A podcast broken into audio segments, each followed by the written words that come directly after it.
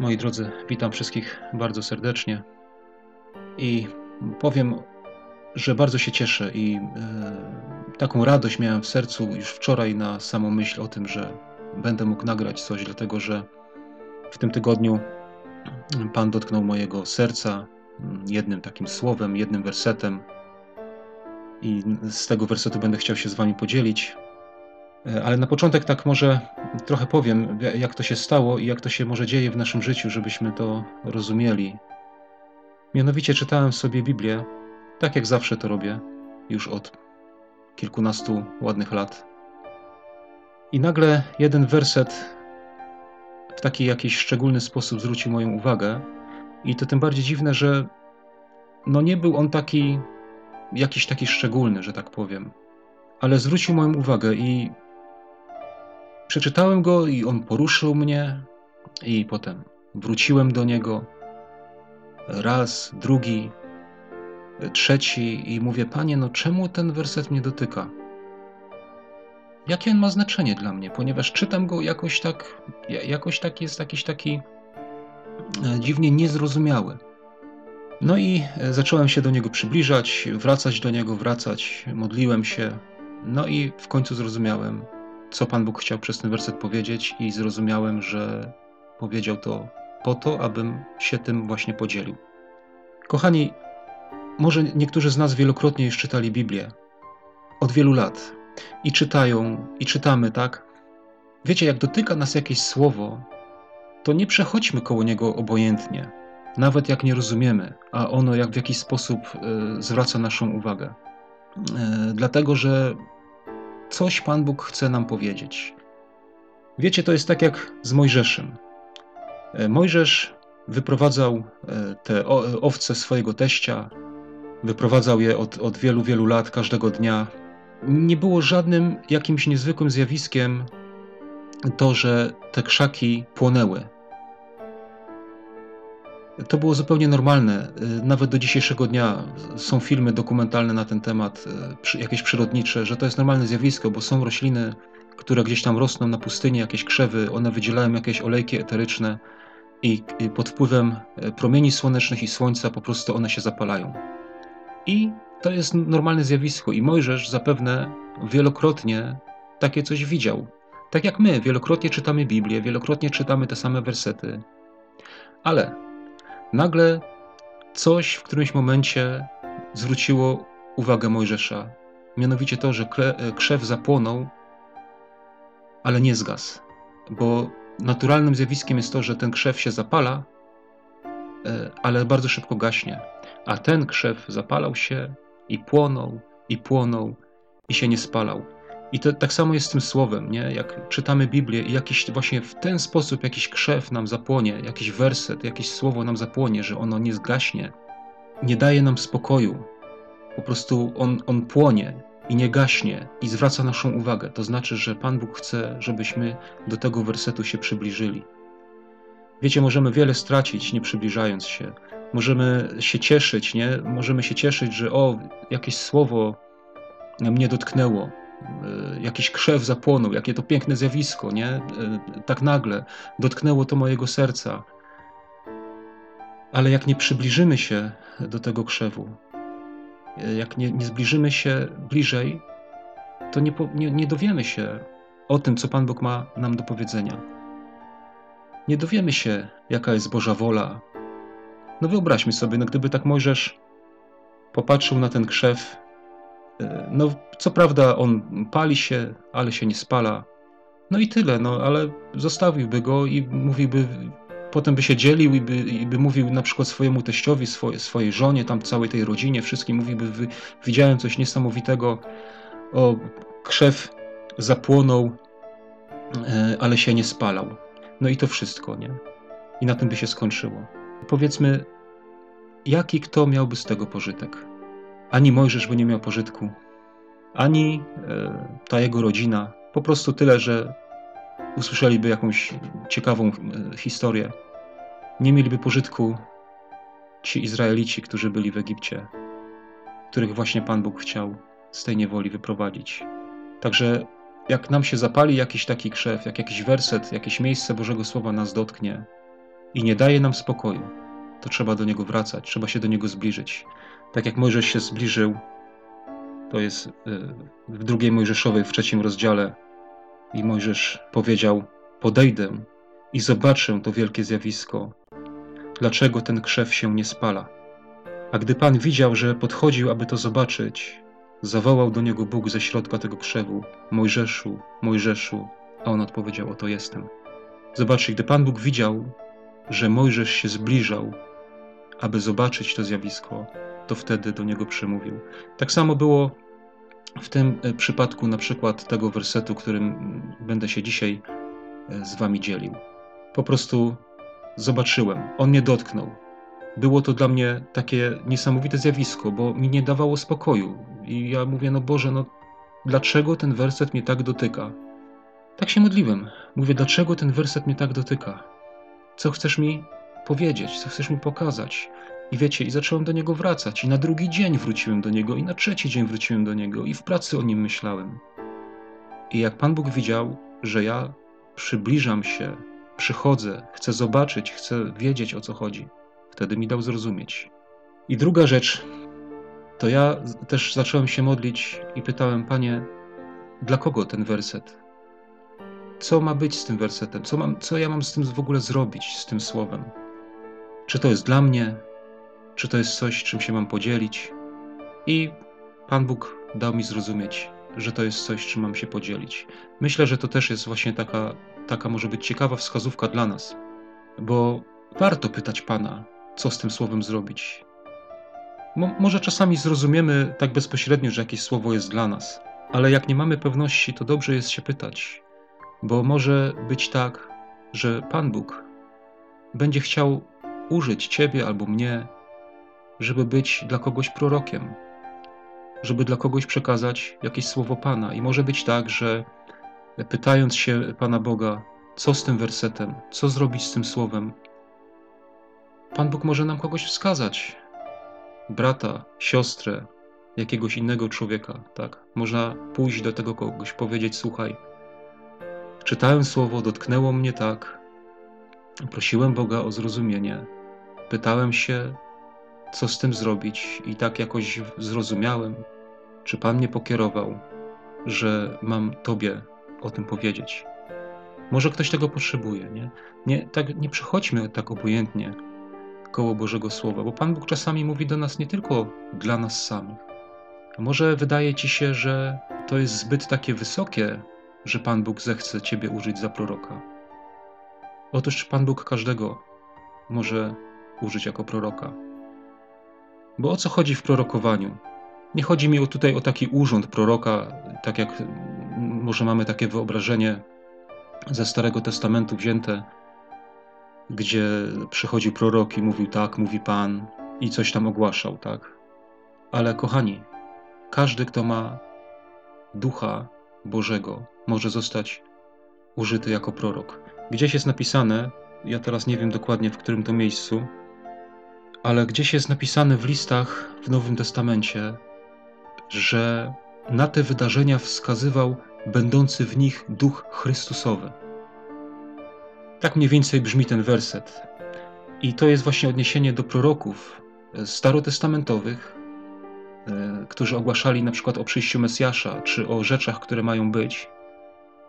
I jest powiedziane, że duch Chrystusowy był w nich i na to wskazywał. I teraz Drodzy, no takie pytanie. Jest w nas Duch Chrystusowy? Jeśli jest, to może nas użyć. Bo czym jest proroctwo? Proroctwo jest to słowo, które przyszło do nas od Ducha Bożego. W drugim liście Piotra 1:21 przeczytam. Pisze: Albowiem proroctwo nie przychodziło nigdy z woli ludzkiej, lecz wypowiadali je ludzie Boży, natchnieni Duchem Świętym. To jest istota proroctwa. Nie z woli ludzkiej, czyli nie jest to mój wymysł, nie jest to wymysł człowieka, ale tchnieni Duchem Świętym, tchnienie Bożego Ducha. Więc jeżeli czytasz Boże Słowo i Bóg Cię tym Słowem dotyka, daje Ci zrozumienie, wskazuje Ci kierunek, no to to jest to tchnienie Ducha Bożego. I wtedy możesz być Bożym prorokiem, który zaniesie Boże poselstwo i Boży przekaz do braci, do sióstr. Może Pan Bóg zechce, żebyś w zgromadzeniu się czymś podzielił? Zobaczcie, co powiedział apostoł Paweł w liście do, do Koryntian. Mówi, że wy możecie wszyscy kolejno prorokować, dlatego że każdemu Pan Bóg może dać słowo, każdego może czymś dotknąć, każdego może czymś tchnąć. A tak na marginesie dodając, to apostoł Paweł też pisał, żebyśmy zabiegali właśnie o dary prorokowania, bo one budują społeczność, one budują kościół. Na ludzkich wymysłach kościół się nie zbuduje. Bóg potrzebuje ludzi, którzy będą mu oddani, którzy e, będą chcieli Jego, Jego słuchać, Jego wolę wykonywać, Jego poselstwo przekazywać. I to chcę czynić dzisiaj. Nie będę więcej przedłużał. Werset, właśnie ten, który mnie dotknął, kochani, on się znajduje w dziejach apostolskich w 13 rozdziale. I to jest jeden werset. Przeczytam z przekładu uwspółcześnionej Biblii Gdańskiej, bo Biblia Gdańska to tak fajnie oddaje ten werset. I pisze tak: Mieszkańcy Jerozolimy bowiem i ich przełożeni, nie znając tego Jezusa, ani głosów proroków, które są czytane w każdy szabat, wypełnili je, osądzając go. Ten werset był takim płonącym krzewem dla mnie, do którego zbliżyłem się, aby zobaczyć, co też Pan Bóg chce powiedzieć. I powiem, wyciągnąłem z tego słowa od Pana naprawdę pociechę taką i dla siebie, i wierzę, że też dla innych. Jest to oczywiście mowa o, o Panu Jezusie, jest to, jest to przemówienie, e, które wygłosił Paweł w jakiejś synagodze. Tutaj jest powiedziane, że mieszkańcy Jerozolimy i ich przełożeni, nie znając tego Jezusa. Pytanie jest takie, czy oni nie znali Pana Jezusa? Myślę, że znali. W takim pewnym sensie, nie? Bo dla nas słowo znać, to co może oznaczać, nie? Że jak na przykład ktoś mówi o kimś innym, Wiesz, o kim mówię? No tak, tak, znam go, no on chodzi tu, tu, tu, tak, no możemy znać kogoś z widzenia, tak, no i, i w takim sensie znali Pana Jezusa, tak, bo, bo widząc go mogli powiedzieć, a to jest ten Jezus.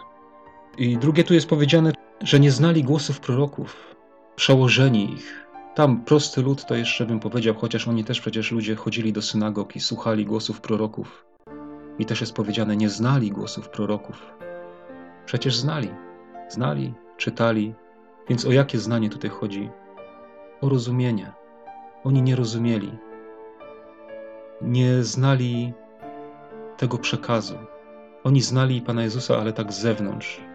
Oni znali proroctwa, mogli je na pewno cytować, wiele znali na pamięć, ale nie rozumieli. Oni nie wiedzieli, kim był Pan Jezus, nie rozumieli tego, że On jest po pierwsze wypełnieniem Bożych proroctw, nie rozumieli, że On jest ich Mesjaszem, nie rozumieli, że to jest Bóg, który przyszedł na ziemię. Nie rozumieli proroctw, które mówiły, że on musiał cierpieć, że, że musiał być wydany. Oni po prostu tego nie rozumieli. I to jest właśnie takie kluczowe, bo my też wielu spraw nie rozumiemy. Nie wiem jak wy, ale ja czasami staję w takich sytuacjach e, w, moich, w moim życiu, w takich okolicznościach, gdzie ja tak mówię do Boga. Ja mówię, Panie, Szkoda, że no nie, nie mogę z Tobą porozmawiać tak po prostu, bo powiedziałbyś mi, co mam robić. Powiedziałbyś mi, gdzie mam iść, co mam robić w danej sytuacji, jak się zachować. My byśmy może tak chcieli, i czasami jest tak, że po prostu może boimy się podejmować jakieś kroki, bo nie wiemy, bo nie wiemy, co Pan Bóg mm, o tym myśli. Ale właśnie ten werset, kochani, pokazuje mi coś takiego, że Pan Bóg czasami trzyma ludzi celowo w niewiedzy, ponieważ ta nasza niewiedza prowadzi do tego, że Pan Bóg może wypełnić w naszym życiu swoją wolę. To właśnie mówi mi ten werset i, i to chcę powiedzieć, tym się chcę podzielić. My nie musimy wszystkiego rozumieć. Nasza niewiedza czasami jest dla nas błogosławiona, nie chciejmy wszystkiego rozumieć, tak? Nie, nie prośmy Boga, żeby dał nam zrozumieć wszystko, tak? Bo czasami kroki, które stawiamy właśnie z powodu naszej niewiedzy, są wypełnieniem Bożej woli. Tu jest mowa o, proroku, o prorokach, nie? Że co to znaczy? Nie, bo były głosy prorockie, które mówiły o Panu Jezusie i o tym, co z nim będzie. Głosy prorockie to znaczy, że Pan Bóg miał jakiś plan. Wcześniej coś było zaplanowane. Pan Bóg wcześniej coś przewidział, wcześniej coś przygotował i to się musiało wypełnić. I właśnie przez to, że mieszkańcy Jerozolimy i ich przełożeni nie rozumieli tego, byli w niewiedzy, mogło wypełnić się Boże postanowienie i Boży plan mógł się wypełnić właśnie przez to, przez tą ich niewiedzę. Bo wyobraźmy sobie, gdyby oni to rozumieli. Przeczytam werset. Pierwszy list do Koryntian, drugi rozdział. Od siódmego wersetu przeczytam. Paweł pisze tak: Lecz głosimy mądrość Boga w tajemnicy, zakrytą mądrość, którą przed wiekami Bóg przeznaczył ku naszej chwale, której nie poznał żaden z władców tego świata. Gdyby ją bowiem poznali, nigdy nie ukrzyżowaliby Pana chwały. Zobaczcie, gdyby poznali, Paweł pisze, gdyby poznali, gdyby zrozumieli, nie ukrzyżowaliby Pana chwały, a Pan chwały musiał zostać ukrzyżowany, aby wypełnił się Boży plan. Także uważajmy, czasami, jeżeli prosimy Boga o zrozumienie czegoś, a On nam tego nie daje, jeżeli nie, nie, nie kieruje, bo my byśmy tak chcieli, żeby, żeby Pan Bóg na każdym kroku mówił nam: teraz idź w prawo, teraz idź w lewo, teraz zrób to, teraz zrób to. Nasza niewiedza prowadzi czasami, Bóg jej używa do wypełnienia swojego planu. Jak myślimy, czy Pan Bóg ma względem nas swój plan? Ja wierzę, że ma. Wierzę, że co do mojego życia ma jakąś wolę, jakieś przeznaczenie, miejsce, do którego chce mnie zaprowadzić. I wierzę, że mojej niewiedzy używa do tego, aby to zrealizować. Jeżeli mam coś zrobić konkretnie, będzie jakiś szczególny kierunek w naszym życiu, gdzie mamy iść, gdzie Pan Bóg będzie chciał, żebyśmy poszli czy coś zrobili, to na pewno nam to objawi, na pewno nam to pokaże. W taki sposób, abyśmy to zrozumieli, abyśmy za tym poszli.